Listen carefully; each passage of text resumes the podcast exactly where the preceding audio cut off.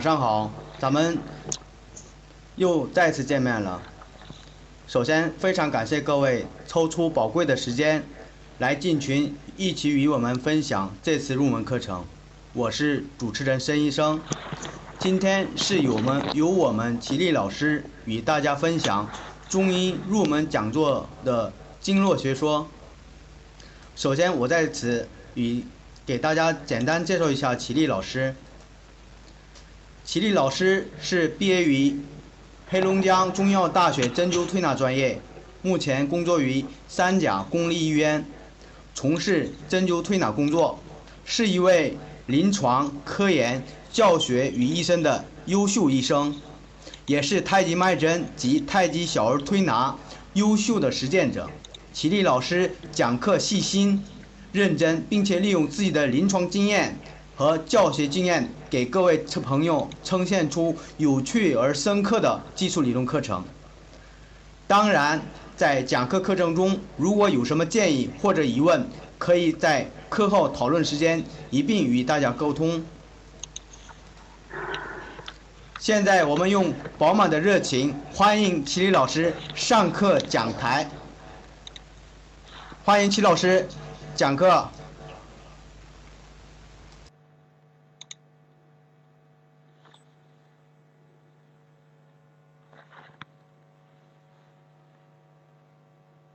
大家好，欢迎大家在周六的晚上、周五的晚上，我们又相约在一元的健康平台。那么今天呢，我给大家带来的课程是经络学说的概念以及十二经脉。那么在课程开始之前呢，我们先来回顾一下上一期的讲课内容，看看大家有没有忘啊？一周的时间了。上一期呢，我们的课程是五行学说的基本内容。基本内容里面呢，我们有我们提到了五行的相生相克，还有五行的制化，以及五行的相乘相侮和母子相及。那么在这些内容里面呢，我们说过五行的呃相生相克的顺序是啊相生的顺序是木火土金水，相克的顺序呢是木土水火金。然后呢，我们说五行制化，五行制化是。是五行相生相克的一个动态的一个平衡关系。那么在正常的生理状况下，我们的这个相生和相克，还有五行之化，这是这是我们五行在正常情况下的一个一个动态的平衡。那么在异常情况下呢，出现的就是呃相乘相侮以及母子相及。所以说，以上的内容呢，是我们上一节课的。基本内容，至于大家 课下的时候有没有去更好的去回顾，这是之前给大家留的作业了。所以说，希望大家不要偷懒哈，一定要跟紧我们的课程。那么今天的课程呢也是很重要的，因为课程安排的关系，所以我们呃就是把这个经络学说还有十二经络。把呃把这个课程我们提前了，正常的我们现在的课程是应该讲五脏还有六腑，但是因为呃我们要我们要为下一期脉诊班做准备嘛，所以说我们把这个经络的课程提前，提前的话呢，希望大家能够跟得住哈。呃五脏六腑的那个课程也不是不讲，只是稍微延后了一下。那么我们现在呢就开始今天的课程。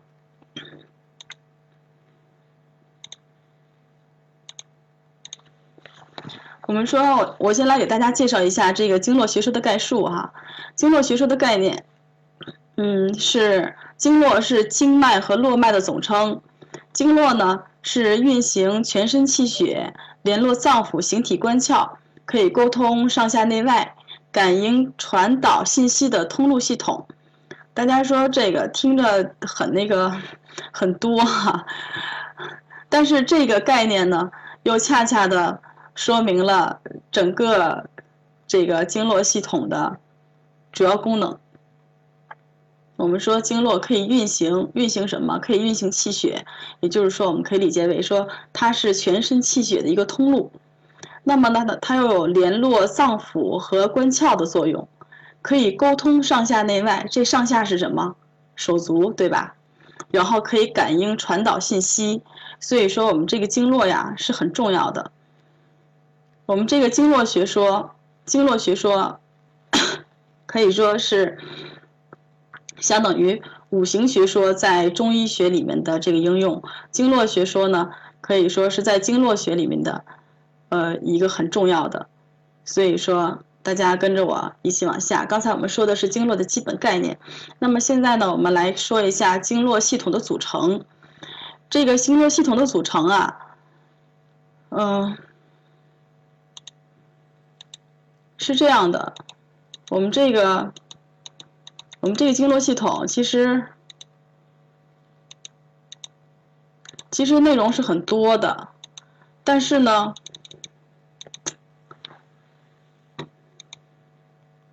但是我们呢只是讲一部分，我们并不是全都讲了，是因为我们在运用的过程当中啊，我们主要以十二经脉为主。大家可以看一下哈，我们这个经络分经脉和络脉，那么经脉里面呢又分十二经脉，还有七经八脉和十二经别。这个络脉里面也分了三种，有别络、浮络和孙络。那么呃还有经络的连属部分，有十二经筋和十二皮筋和和十二皮部。但是呢，我们我们主要的这个讲课内容呢是放在十二经脉上。十二经脉讲完了之后呢，我会给大家讲一下这个络脉，也就是我们这个第一个这个别络，也就是所谓的这个大络。为什么要给大家提一下这个呢？是因为这个络脉啊，在我们脉针的应用当中，这个络脉呃是起到至关重要作用的，所以这个位置要给大家，要后面要给大家提一下的。我们来看一下哈，我们接下来就开始看。呃，真正的进入我们的核心部分，就是十二经脉。十二经脉啊，是我们经络的重要的组成部分。我刚才说了，十二经脉之于经络，就像五行的基本内容基于中医基础一样，所以说它是非常非常至关重要的。那么呢，我们十二经脉里面，我们来怎么学习呢？我们来看一下十二经脉分成几个部分。先来给大家说一下，十二经脉有走向、交接。分布、表里以及留住。那么我们先来看一下十二经脉的走向。大家总是觉得这个经络可能会，呃，不太好理解哈，不知道它为什么会是这样。我们可以来看一下，其实十二经脉呀，不管它是走向还是交接还是分布还是表里，它都是有它一定的这个规律的。所以说，我们只要抓住了这个规律，抓住这个法，然后其他的东西，我们再像填空一样，一一点一点的往里填就可以了。这个十二经脉的走向规律，大家可以看到了，分手和足。手呢，我们说有手三阴经，有手三阳经；足呢，也有足三阴经和足三阳经。那么这些经络的走向规律。是什么样的呢？我们说，看一下这个图，刚才我给大家发的这个手三阴经，手三阴经呢，走向规律是从胸走手。大家如果只看文字觉得会很枯燥的话，大家可以在自己的身上可以去画一下，或者是比一下。我们说手三阴经是从胸从胸走手，那么手三阳经呢是从手。再沿着手臂回来，走到头部，然后足三阳经，足三阳经是从头走足，足三阴经是从足走腹。这样大家在自己的身上去比划一下，这样的话就应该能更好的理解。然后呢，呃，为什么说要给大家提到这个十二经脉的这个走向规律？因为啊，我们在呃。脉针的应用当中，其实不管是脉针，哪怕是我们呃之前的一些扎针灸的一些手法，它里面涉及到一个补泻的问题。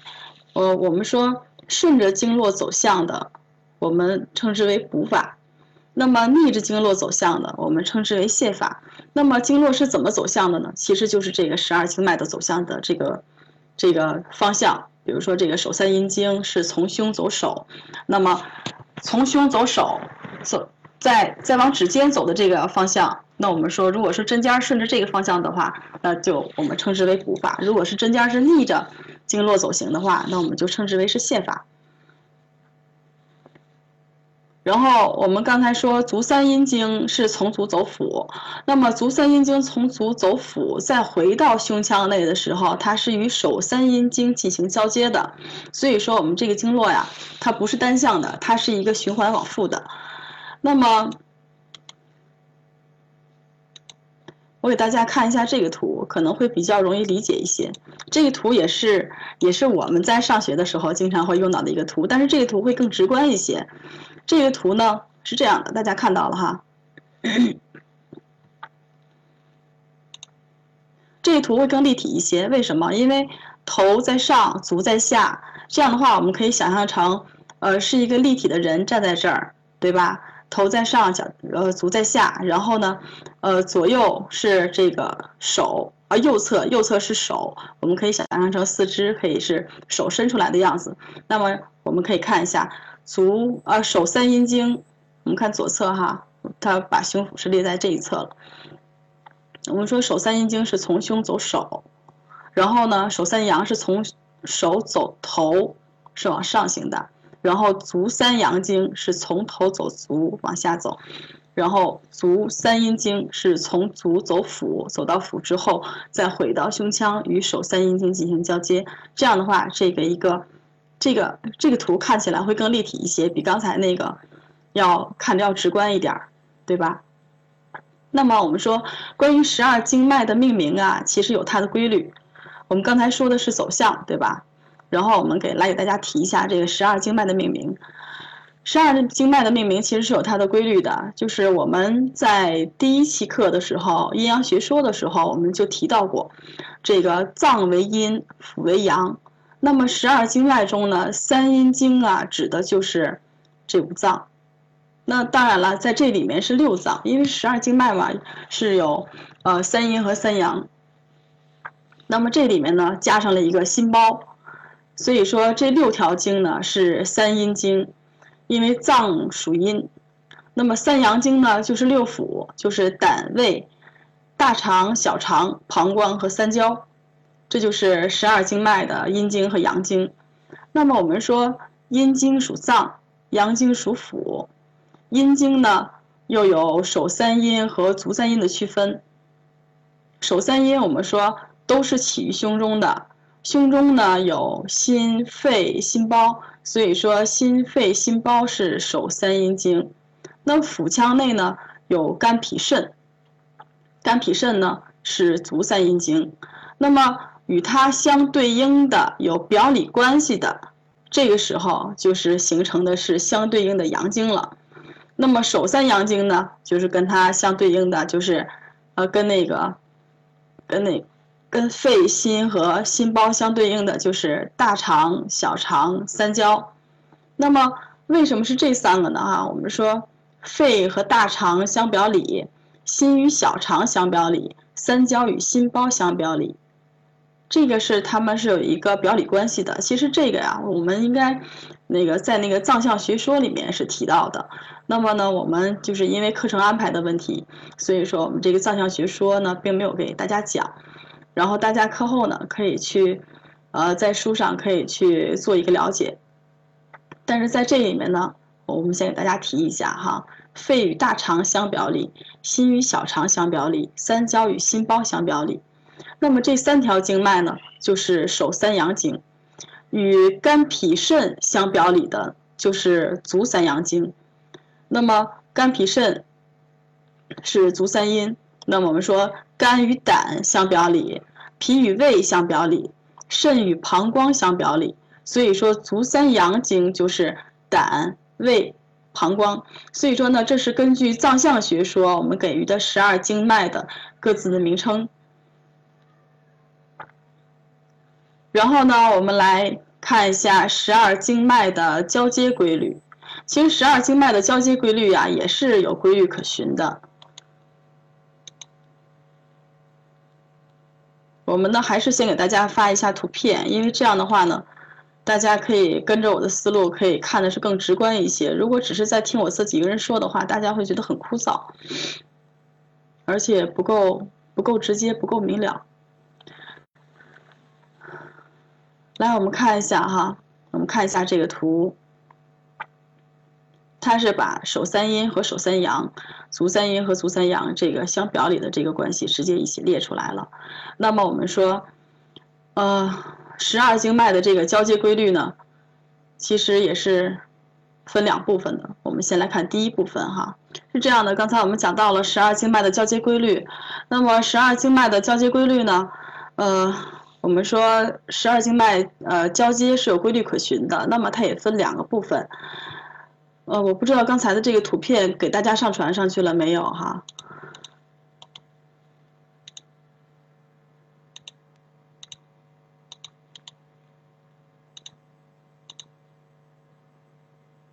大家跟我一起再来看一下，我们说十二经脉的交接呀，分两部分。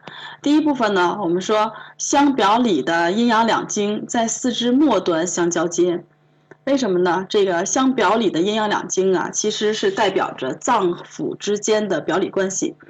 那么我们说。手三阴和手三阳在手指末端交接，足三阴和足三阳在脚趾末端交接。那么我们来看一下这个图哈，为什么说相表里的阴阳两经在四肢末端可以相交接，而且代表着脏腑之间的表里关系？我们来看一下手太阴肺经和手阳明大肠经是互为表里的关系。那么我们说这个肺肺经和大肠经，肺是脏。大肠是腑，那么肺经呢是阴经，阳明呃大肠经呢是阳经，所以说大家可以看到相表里的这两经，一阴一阳，一脏一腑，对吧？那么说，在这种情况下，这种这种相表里的阴阳两经的，可以在四肢的末端交接。那么我们说。看这个手太阴肺经和手阳明大肠经是在食指末端相交接，那么手厥阴心包经和手少阳三焦经呢是在无名指的末端相交接，呃，手少阴心经与手太阳小肠经也是在是在小指端相交接，那么大家可以看对吧？手三阴经都是代表脏、肺。心包和心，那么手三阳经呢，是腑，有大肠、三焦和小肠，呃，都是一阴一阳，一脏一腑。那么它们交接呢，都是在末端相交接。那么足三阴和足三阳也是一样的。然后我们再来看一下我刚才发的这个图，我们说手太阴肺经啊，是。在上肢的前缘循行，那么它交接的位置呢也比较靠前，是在食指的末端。呃，手厥阴心包经呢是运行于上肢内侧的中线，那么它交接的位置呢是在无名指端。手少阴心经运行呢是在上肢内侧的后缘儿，那么它交接的位置呢就是在小指端。所以说刚才我给大家发的这个。图大家就能够理解了，对吧？那么足三阳和足三阴也是一样的，足三阳和足三阴的交接是在足部，是在脚趾的位置交接。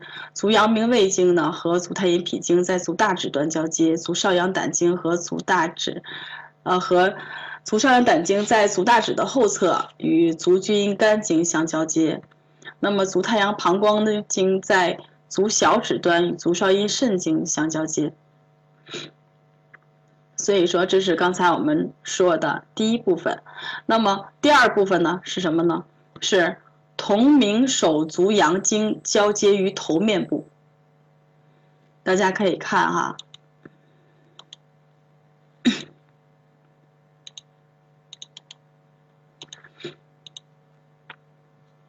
大家可以看到这个。我给大家发的这个图片，我们说什么叫同名手足阳经交接于头面部？我们说，大家可以看手手阳经、手三阳经走形是不是从手走头？那么足三阳经呢，是从头走足。也就是说，手三阳和足三阳，它们是在头部交接的，是在头面部交汇的。那么，所以我们说头为诸阳之会。那么，这从侧面呢也验证了这个生活中的一个现象哈。呃，头部相对于足部来说会更耐冻一些，是不是这样？因为它是诸阳之会，阳气会比较盛，所以说，呃，我们说，呃，一样是。天气凉的时候，我们说我们一定要先把袜子穿上，对吧？因为脚会觉得感觉比较凉。但是我们可没有说马上我一定要把帽子戴上，这大家可以去体会一下。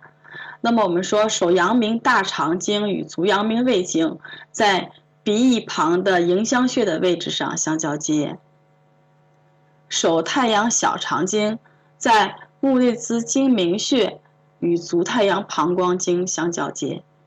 手三手少阳三焦经在目外眦的童子髎这个地方与足少阳胆经相交接，那么大家这样就可以看出来了，对吧？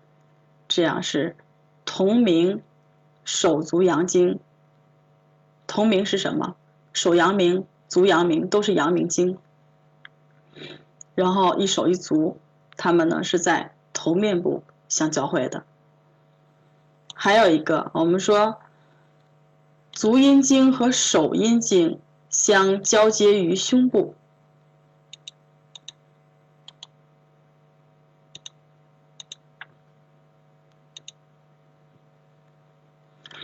十二经脉的循行啊，是从手太阴肺经开始的。呃，当从肺经传到脾经的时候，也就是说，从上肢的前缘都已经走完了。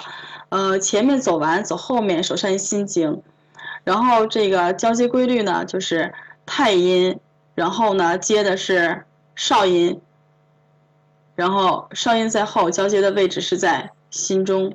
那么足少阴肾肾经后面交接的是心包经，心包在胸腔内，所以是在胸中相交接的。那么足厥阴肝经呢，是交手太阴肺经，是在肺中相交接的。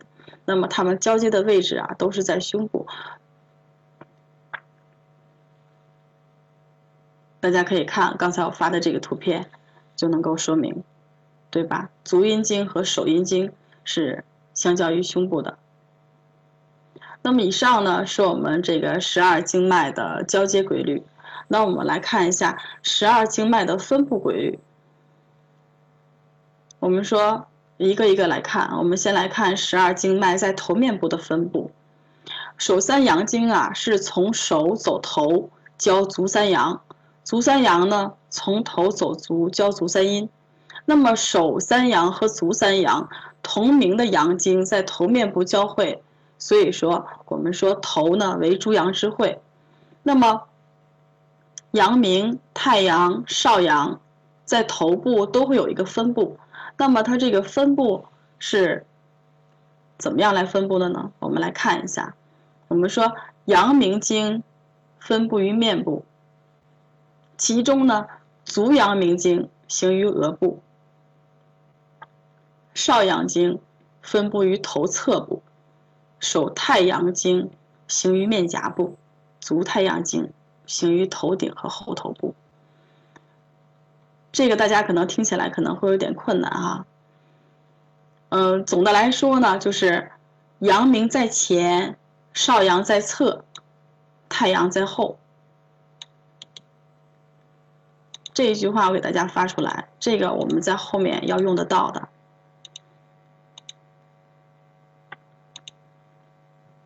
大家一定要记住哈。阳明经，阳明经的这个分布是阳明在前。少阳在侧，太阳在后。那么具体的呢，我们还要记住说，足阳明是分布在额部的，手太阳是分布在面颊部的。这是一个，这是一个我们具体需要记住的。那么总体的来说呢，就是阳明在前，少阳在侧，太阳在后。这个大家一定要记住。我这有一个。图虽然说就是对这个经络循行不是很清楚，但是大家可以，大家可以看一下，可以了解一下。这个图下面有这个标注，有胃经、胆经、大肠、三焦、小肠、膀胱，那么我们可以自己去找一下。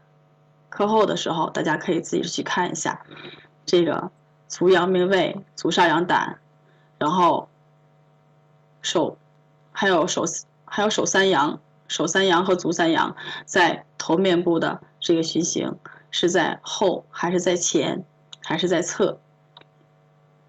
那么这是刚才我们说的是在头面部的分布。那么我们说，呃，十二经络在四肢部的分布是什么样的呢？我们在那个第一节课的时候，阴阳学说的时候介绍过。我们说内侧属阴，外侧属阳。那么阴经呢，就是分布在四肢的内侧面。那么我们说内侧的前中后的位置，我们说就是太阴、厥阴和少阴的分布。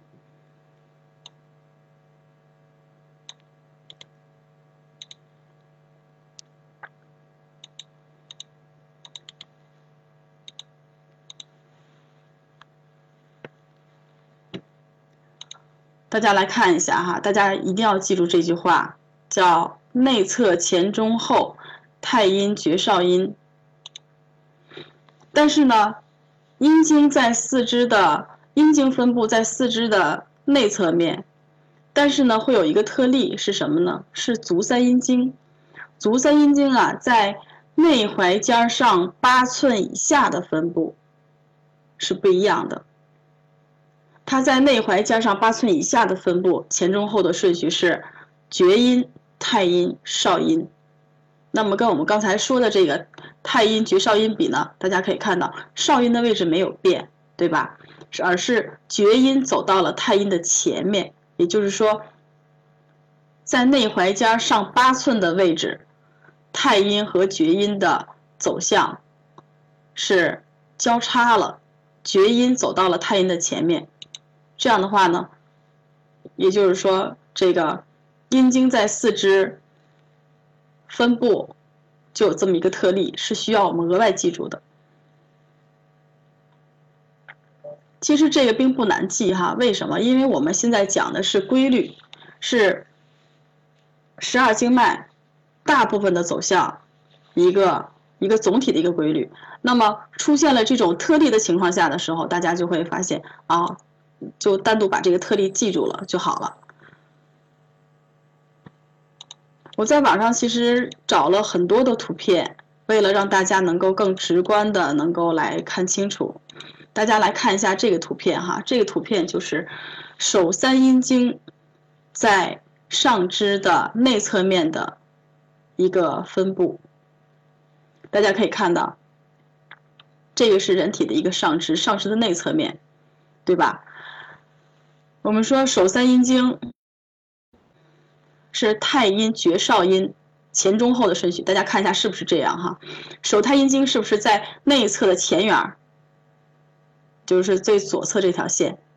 那么厥阴呢是在内侧的中线上，而后面这个手上阴心经呢是在内侧的后线上，对吧？所以我们说阴经在四肢的分布是。太阴、厥少阴，这是前中后的一个分布的一个位置。那么，我们说阳经呢？阳经分布在四肢的外侧面对吧？我们说过，内侧主阴，外侧属阳。所以说，我们说外侧面的时候，阳经在外侧分布的规律是什么？叫外侧前中后。阳明少太阳，我们来看哈，我们还是用图片的方式，这样大家看的会更直接一些，不会理解的那么困难。大家看一下是不是这样？这个是又是一个上肢，但这次是上肢的外侧，外侧属阳，对吧？那我们的手三阳经现在是在外侧循行，大家看一下这三条线。外侧的前缘是谁？手阳明大肠经，对吧？外侧的中线是谁？手少阳三焦经。外侧的后线呢，手太阳小肠经。那么大家跟刚才的那个图啊，大家来对比一下，看一下，因为这两个图正好上下哈，特别方便大家来对比。大家可以来看一下，阴经的前缘是手太阴肺经，对吧？它是走在内侧前缘。那么手阳明大肠经是不是在外侧的前缘？是不是它俩是相表里的，在食指末端相交接的，对吧？所以说，这就刚才我们所说的手太阴肺经和手阳明大肠经相表里、相交接，是不是就不难理解了，对吧？我们通过图会更直观一些，因为它们都是循行在上肢的前缘儿，那么所以说，它们呃都都循行在上肢的前缘儿，所以在前侧的食指末端相交接。那么循行在中间的呢，阴经是谁？是手厥阴心包经循行在中间。那么阳经呢是手少阳三是手少阳三焦经循行在中间，是不是？它们两个是相表里的。那么我们说后侧缘后侧缘的阴经是手少阴心经，外侧的外侧的后线是手太阳小肠经，它们两个也是相表里的，对吧？所以说通过这种图，大家就可以看的就更直观一些了。我们来看一下这个上肢分布完了，就是下肢。大家可以看一下这个下肢，应该是更清楚了，对吧？这个下肢啊，它在这个图上画的，其实我是觉得这个图已经是已经是画的是很清楚、很成功的了。大家先来看一下这个，呃，右侧的这条腿，也就是说这个这个图的。左腿哈，大家来看一下，它是循行在外侧，也就是说是足三阳经，对吧？足三阳经，我们刚才说外侧前中后阳明少太阳，那么大家来看一下这个下肢的外侧的前缘是谁？足阳明胃，对吧？那中间呢是谁？足少阳，对不对？是。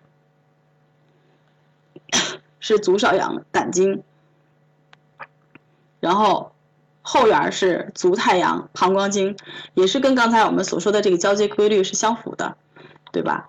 说外侧前中后阳明少太阳，那么我们为什么把这个阴经放到最后了呢？是因为刚才我们说了会有一个特例，大家来看哈，这个阴经，它从前往后走的，呃，从从从上往下的时候，从上往下的时候看，我们看这个前面。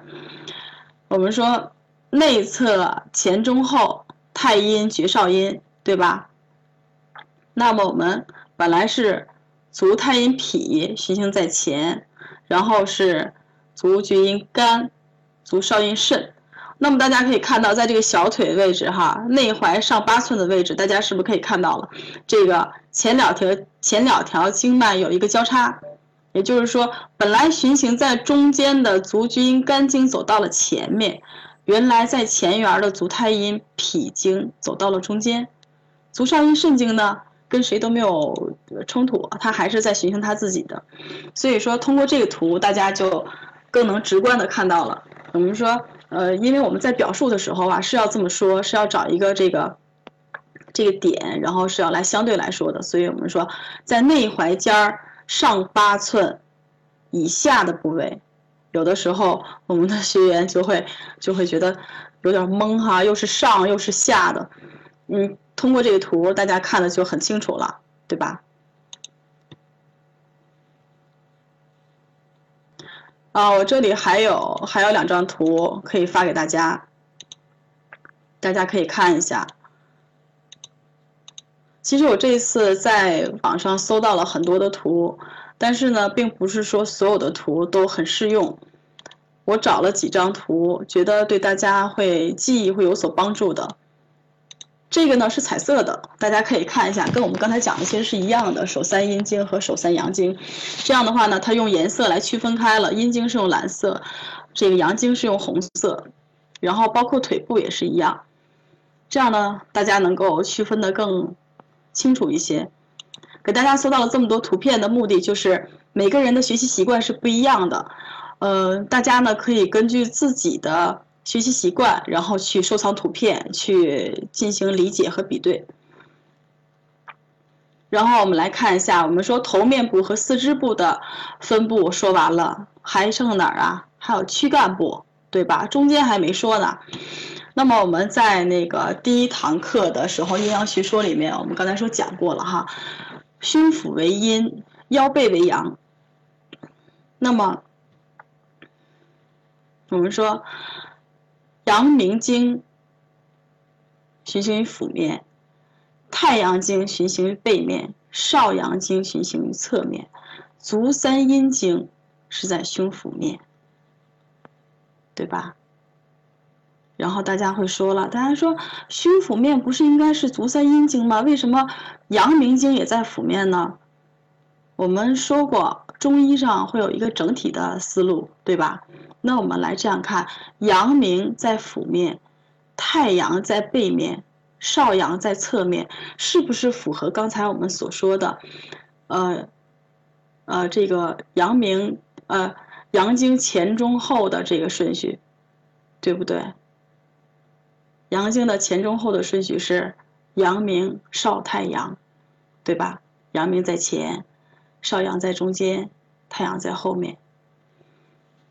然后我们来看一下，那么我们说。循行于胸腹部的经脉，自内向外的顺序是什么？我先给大家读一下啊，自内向外的顺序是：足少阴肾，足阳明胃，足太阴脾，足厥阴肝。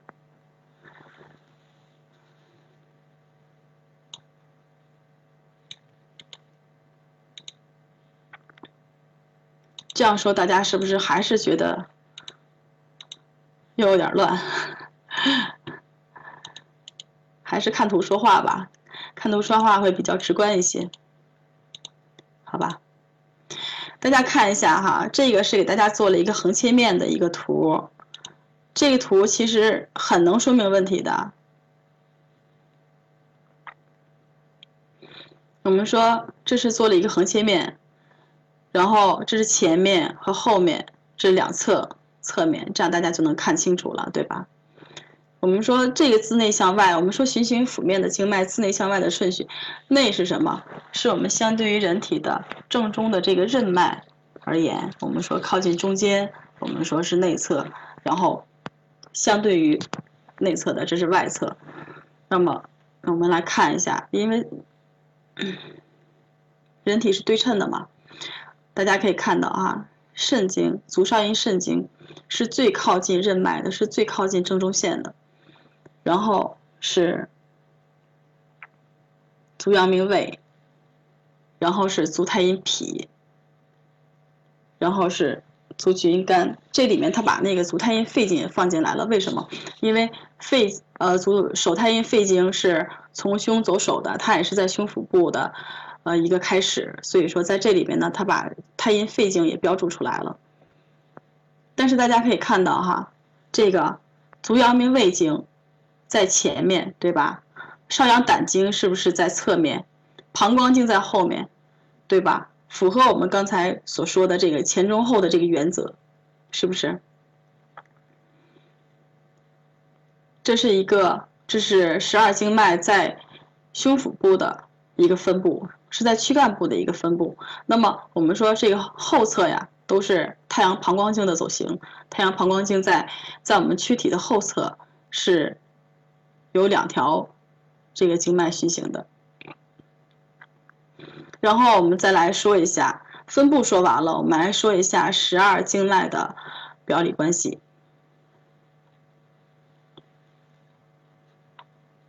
十二经脉的表里关系，其实刚才我们在呃前面讲的这个过程当中已经给大家渗透了哈。这个我们说有手太阴肺经，手太阴肺经与手阳明大肠经相表里，手厥阴心包经呢与手少阳三焦经相表里，手少阴心经与手太阳小肠经相表里，这是手三阴和手三阳。那么足呢，足太阴脾与足阳明胃相表里，足厥阴肝与足少阳胆相表里，足少阴肾与足太阳膀胱经相表里。那么我们说这里面，呃，原来是五脏，现在呢是六脏，为什么多出一个心包？我们说心呢为君主之官，本不受邪，心包代之。心包呢是心的外围组织，这样的话呢，心包代君受邪，那么心包属脏，所以说六脏六腑形成了这个表里关系。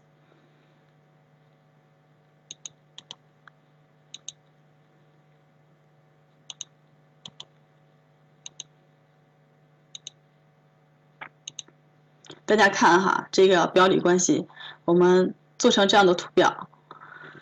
我们说也是分手足，我们说手的前中后阴经是太阴、厥阴、少阴，阳经呢是阳明、少阳、太阳。足呢阴经是太阴、厥阴、少阴，阳明也是啊，外侧也是阳明、少阳和太阳。这样的话，结合刚才我们所说的这个图，还有我们所说的这个表里，其实就很好理解了，对吧？这都是刚才我们前面说过的，就在这里就不再重复了。但是在这里面呀，我找到了一张图，这个图其实跟刚才我们说的意思是一样的，但是这张图为什么要给大家来说一下呢？是有原因的。大家看一下这张图哈，其实很有意思的。我们来看一下右侧的右侧的表里，我们可以先不看了，因为这个我们刚才已经都重复很多遍了。我们来看一下左侧的这张图表，我需要给大家说的是什么呢？大家可以看到，我们所说的这个厥阴、少阴、太阴，大家会肯定会想过，说为什么会这样命名？为什么会不一样？为什么有少阴有太阴，会有什么区分呢？然后阳明也是，为什么有少阳有太阳还有阳明，都是什么意思呢？我们来看一下哈，我们说先看这个上下这上面这一部分的，这个厥阴、少阴、太阴啊，其实它是代表的这个阴气的程度。我们说这个厥阴是阴气程度是最小的，相对来说是比较少的。比它阴气再重一些呢，我们叫少阴；那么比少阴的阴气再重一些呢，我们叫太阴。也就是说，从厥阴到太阴，它的阴气程度是逐渐逐渐加深的。那么阳气也是一样的。我们说少阳，少阳的阳气程度是相对而言弱一些的。那么再往下。比它阳气再多一些了呢，就叫太阳。那么比太阳的阳气程度还要再多一些，我们叫阳明。所以说，它的这个这个名称就是这样来的。这样大家理解了之后，然后就应该会就应该会在学习的过程当中会更好理解，就不会去拘泥于说。这个为什么会是这么说的？为什么会是这样的？其实这个东西，嗯，大家不理解也可以。但是呢，我是觉得把这一块跟大家带一下，说一下，大家会更容易清楚。而且这个地方说完了之后，那么我们在刚才所说的这个，呃，阳明，阳明前中后的顺序是阳明、太阳和少阳，呃，阳明、少阳和太阳。大家就可以理解了，对吧？阳明为什么在最前缘？因为它在身体的前侧啊，它是受光照会更多一些的，它能够受的这个热量是是更多的，所以相对而言，这个阳明它的阳气程度也是最旺的，所以它循行于上肢外侧的前缘。那么太阳呢？是在后，是在后线；少阳是在侧线，所以说这个是很有意思的。然后我们说还有个对称，对称是什么呢？我们说有，大大家也可以看到哈，也是太阴、少阴、厥阴，它也是阴气的这个程度，从厥阴到少阴到太阴，这阴气是越来越盛的。那么。呃，三焦、膀胱和大肠，这个少阳、太阳和阳明，这阳气也是越来越盛的。所以说这样大家就可以看到，我们由此而产生出的这个十二经脉的这个表里关系，大家应该就更能清楚了，对吧？那么有很多学员会说，嗯，老师，其实你讲的这些东西，呃，慢慢听起来也都懂。但是等真正记起来的时候，特别是对于我们零基础的学员来说，记起来的时候，大家可能会觉得，哎呀，太麻烦了，是吧？呃，一会儿就记串了，嗯，就知道一个最开始的时候是说是手太阴肺经，记得还挺清楚的，再往下就混淆了，嗯。这个呢，怎么说呢？就像今天我在群里面跟那个跟咱们一个学员说的哈，我说这个东西不要着急，是一个熟能生巧的过程。你第一天见他的时候，你肯定觉得很陌生不认识，那你第二天再见的时候，肯定会觉得熟悉一些。那你每天都见一面的话，是不是就会觉得越来越熟，越来越熟了？所以大家不要着急，学过了之后呢，一定要经常的去回顾。那么接下来我们看一下这个十二经脉的流注次序，这个很重要，这个很重要，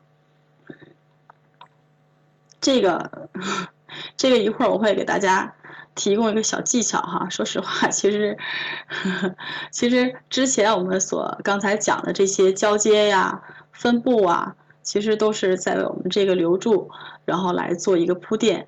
前面的都理解了之后，后面的其实就。更好理解了，因为它都是一个环环相扣的东西。我们说这个十二经脉的流注次序，十二经脉的流注啊，不是说不是说经脉在流注，而是说气血在经脉中的流注次序。经脉是固定的，它是它是不会流注的，而是气血在经脉中循行，对吧？我们的经络是一个道路，是一个通路。那么我们来看一下这个，这个这个不是图表，这个不是图表，但是我可以给大家发一下，让大家看得清楚一些。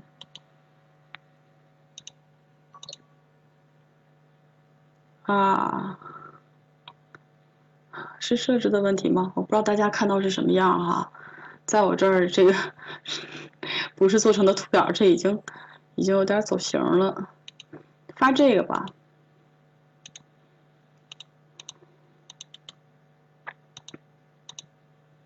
发这个吧，大家来看一下哈。其实这是一个十二经脉的一个流注次序。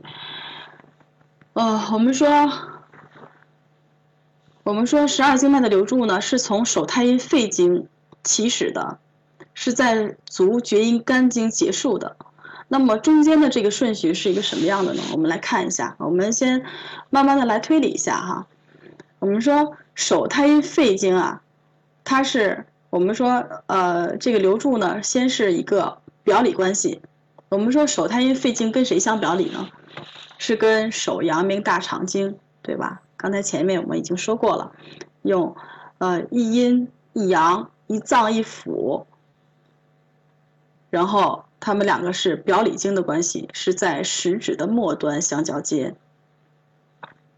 那么手太阴肺经呢，是从胸走手，表里经呢是大肠经。那大肠经是，嗯，就是大家肯定是在说，那是大肠经，我记不清了，是太阳啊、少阳啊，还是阳明呢？对不对？那我们说，按前中后的顺序，手太阴肺经是不是在内侧的前缘，对吧？那么我们说，既然是在它呃手太阴肺经是循行于内侧前缘的话，那跟它相表里的，就是在外侧的前缘循行。那外侧前缘循行是谁呢？我们刚才说前中后的顺序是谁？阳明少太阳是阳明经，那也就是说是手阳明，手阳明谁？大肠，对吧？所以说这样就是能够推理出来了。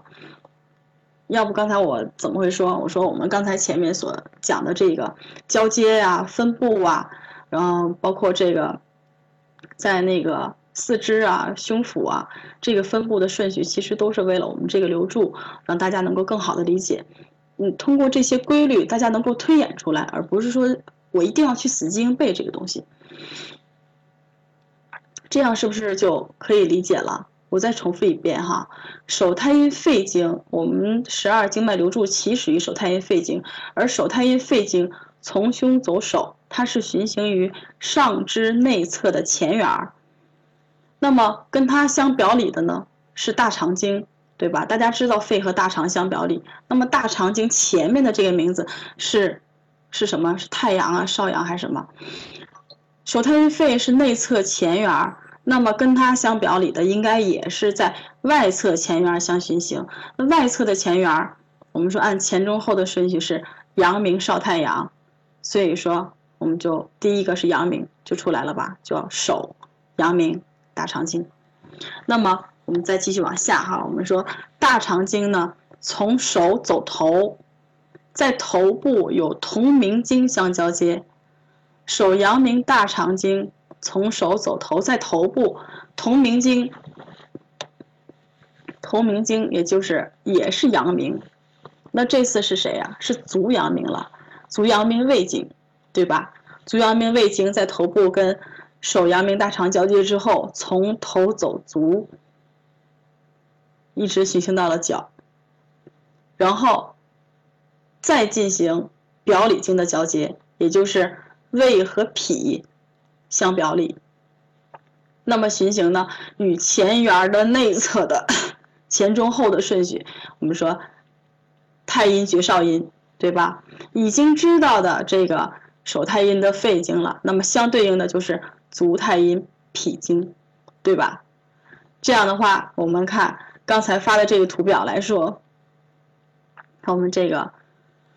手太阴肺、手阳明大肠、足阳明胃和足太阴脾这四条经络里面，我们说这十二经脉中的四条经脉，我们 这也是身体的内侧、外侧、前缘的一个循行结束了，对不对？手太阴肺、手阳明大肠、足阳明胃、足太阴脾这四条经脉是在是 是在身体的内侧。外侧，但都是在前缘儿，这一个循行就结束了。那么，我们说，再往下呢，结束以后是不是要交接到下一条的手阴经了？那太阴经走完了，应该走什么了呀？我们现在是在一点点的往下推演哈，来教大家怎么去记住这个十二经脉的流注。我们说这一条循行完了之后，这一条循行结束了之后，我们需要交接到下一条的手阴经了。大家知道是从手阴经开始，但是这一条手阴经太阴经走完了之后，应该走什么了呀？前缘走完了，前前缘走完了之后，我们开始说该走后缘了，该走后线了。阴经的后线是什么？太阴绝少阴是不是是少阴经啊？应该教的是手少阴经了。那么手少阴。心经从胸走手，与它表里的是手太阳小肠经，也就是上肢外侧的后缘。然后呢，手太阳小肠经从手走头，在头部呢与同名经相交接是足太阳膀胱经。然后足太阳膀胱经再从头走足，再进行表里经的交接的时候，就是。足少阴肾经，那么这是上肢下肢的后缘走完了，然后还有一条经脉没走，就只剩厥阴经了。对，这就是手厥阴，厥阴心包经。相表里的呢是手上阳三焦经，同名经的交接在头部是足少阳胆经，足少阳胆经再表里经就是足厥肝经。这样大家可以看到我们这个十二经脉的循行就结束了。足厥肝经在循行到手太阴肺经，这样十二经脉就是这样周而复始的轮转。嗯，大家，大家可能觉得有点快，或者是嗯觉得跟跟着我想的时候思路还是很清晰的哈。就像我刚才说的，就是给大家一个小技巧吧，其实其实就是两句话。但是我还是真心的希望大家能够把这个留住的次序哈，自己课下去，去慢慢的去回忆、去推演一遍，这样的话会对大家这个整个十二经脉的这个基础的，呃交接分布啊，会有一个很大的提升，因为你理解了，呃，知道它是怎么来的了，然后再去记忆就很容易了。但是如果说短期内大家说我就是想快点记住这个留住次序，也可以，呃，给大家一句话吧，给大家一句话吧，其实也是一个。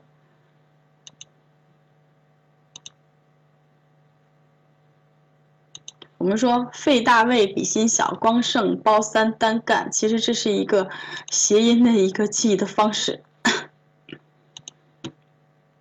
那么是什么意思呢？就是这样的，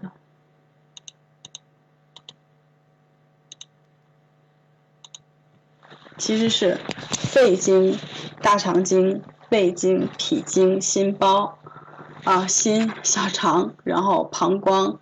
肾经、心包经、三焦、胆经和肝经，其实这是一个十二经脉的一个流注。我们，我们用用一句话，然后用谐音，然后来来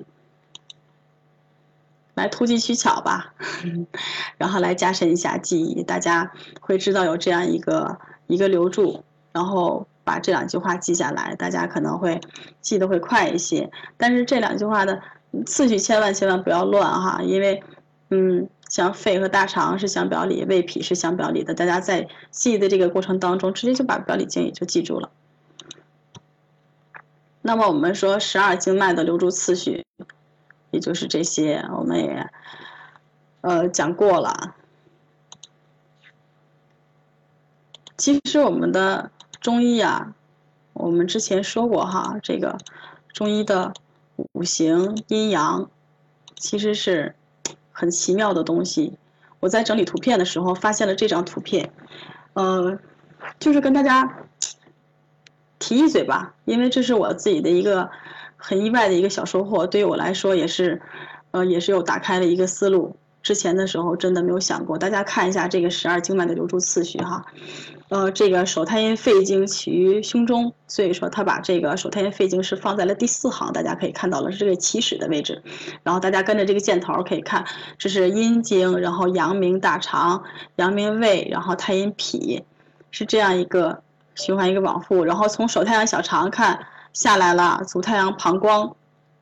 足少阴肾，足厥阴心包，这样一个流注的次序，用这个图表做完了之后，我们其实看到了后面这一句话哈，有点像中医的太极，是不是？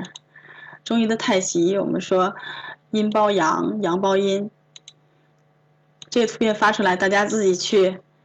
看一下，对，对，对，我们的沈老师很聪明哈，大家已经想到了，对，就是太极。其实，呃，中医就是这样，从，呃，我们说太极生两仪嘛，两仪生八卦，对吧？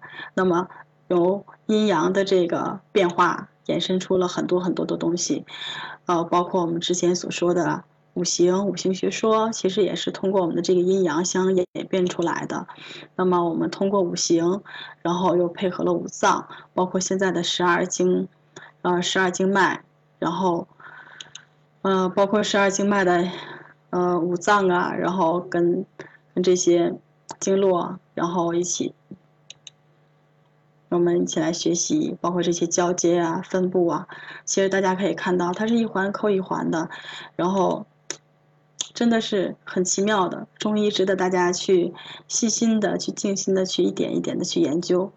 那么，在这之前的这些内容呢，都是我们十二经络的主要内容。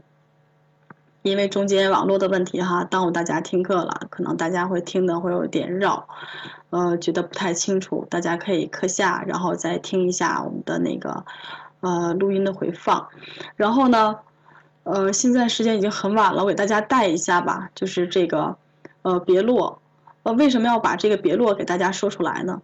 呃，为什么其他的东西没有说？是因为我们在运用太极脉针的时候，这个，呃，别络这个络穴啊，是很有必要大家了解和知道的。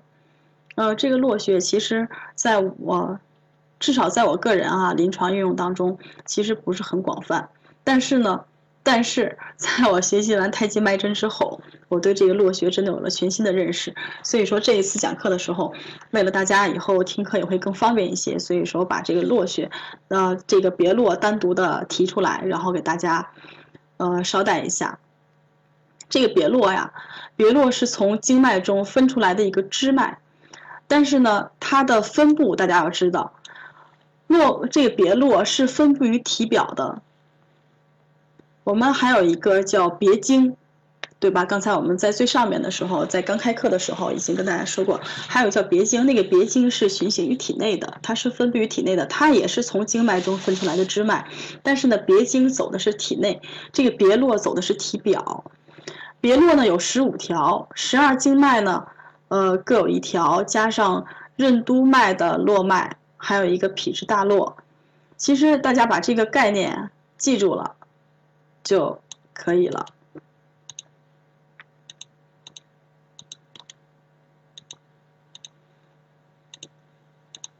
但是我要给大家说的是一个别络的特点哈，十二经的别络。大多数都是从肘或者是膝以下分出，分出来之后呢，大多数都循行于身体的前表的部位。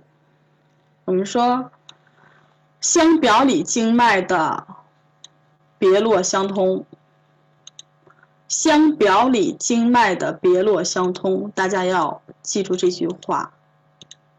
相表里经脉的别络相通，也就是说。阳经的别络，落于阴经的别络，而阴经的别络落于阳经的别络。这句话大家一定要回去课后一定要好好的去理解啊！一定要记得是相表里经脉。那么，我们说这个别络的生理功能，它的生理功能啊，它是加强了十二经脉中。相为表里的两条经在体表的联系，这句话也很重要，我也给大家发出来。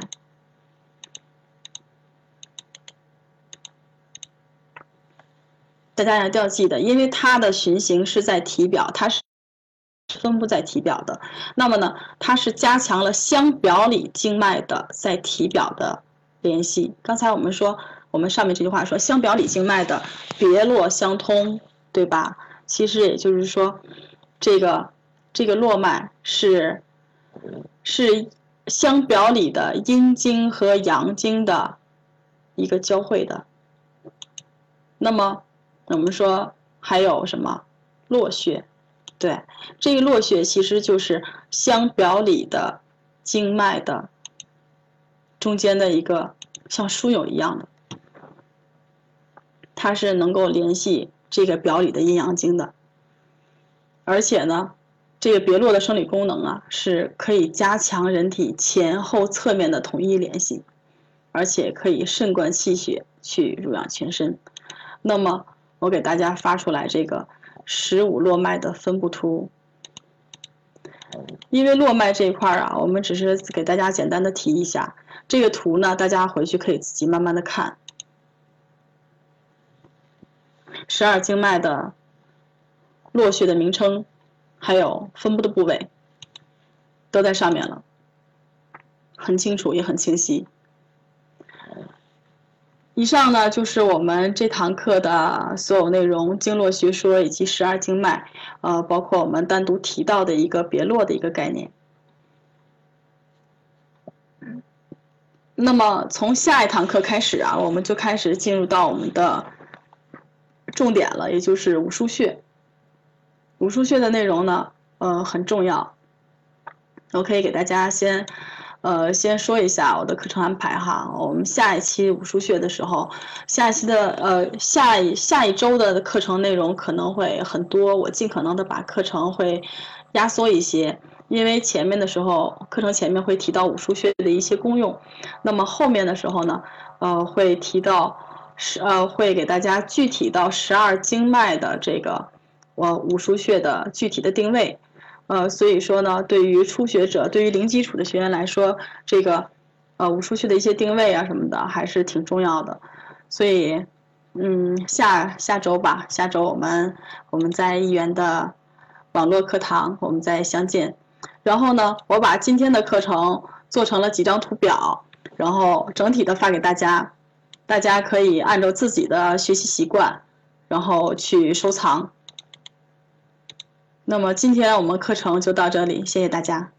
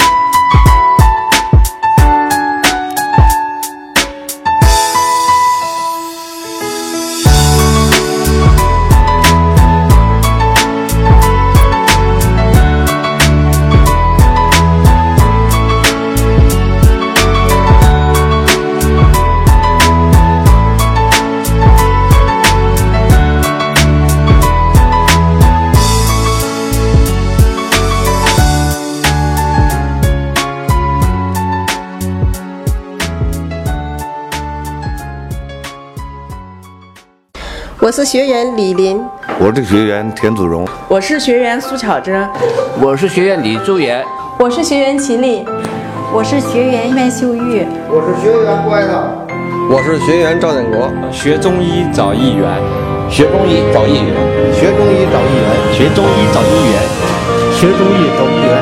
下一期我们不见不散，不见不散，不见不散，我们不见不散。一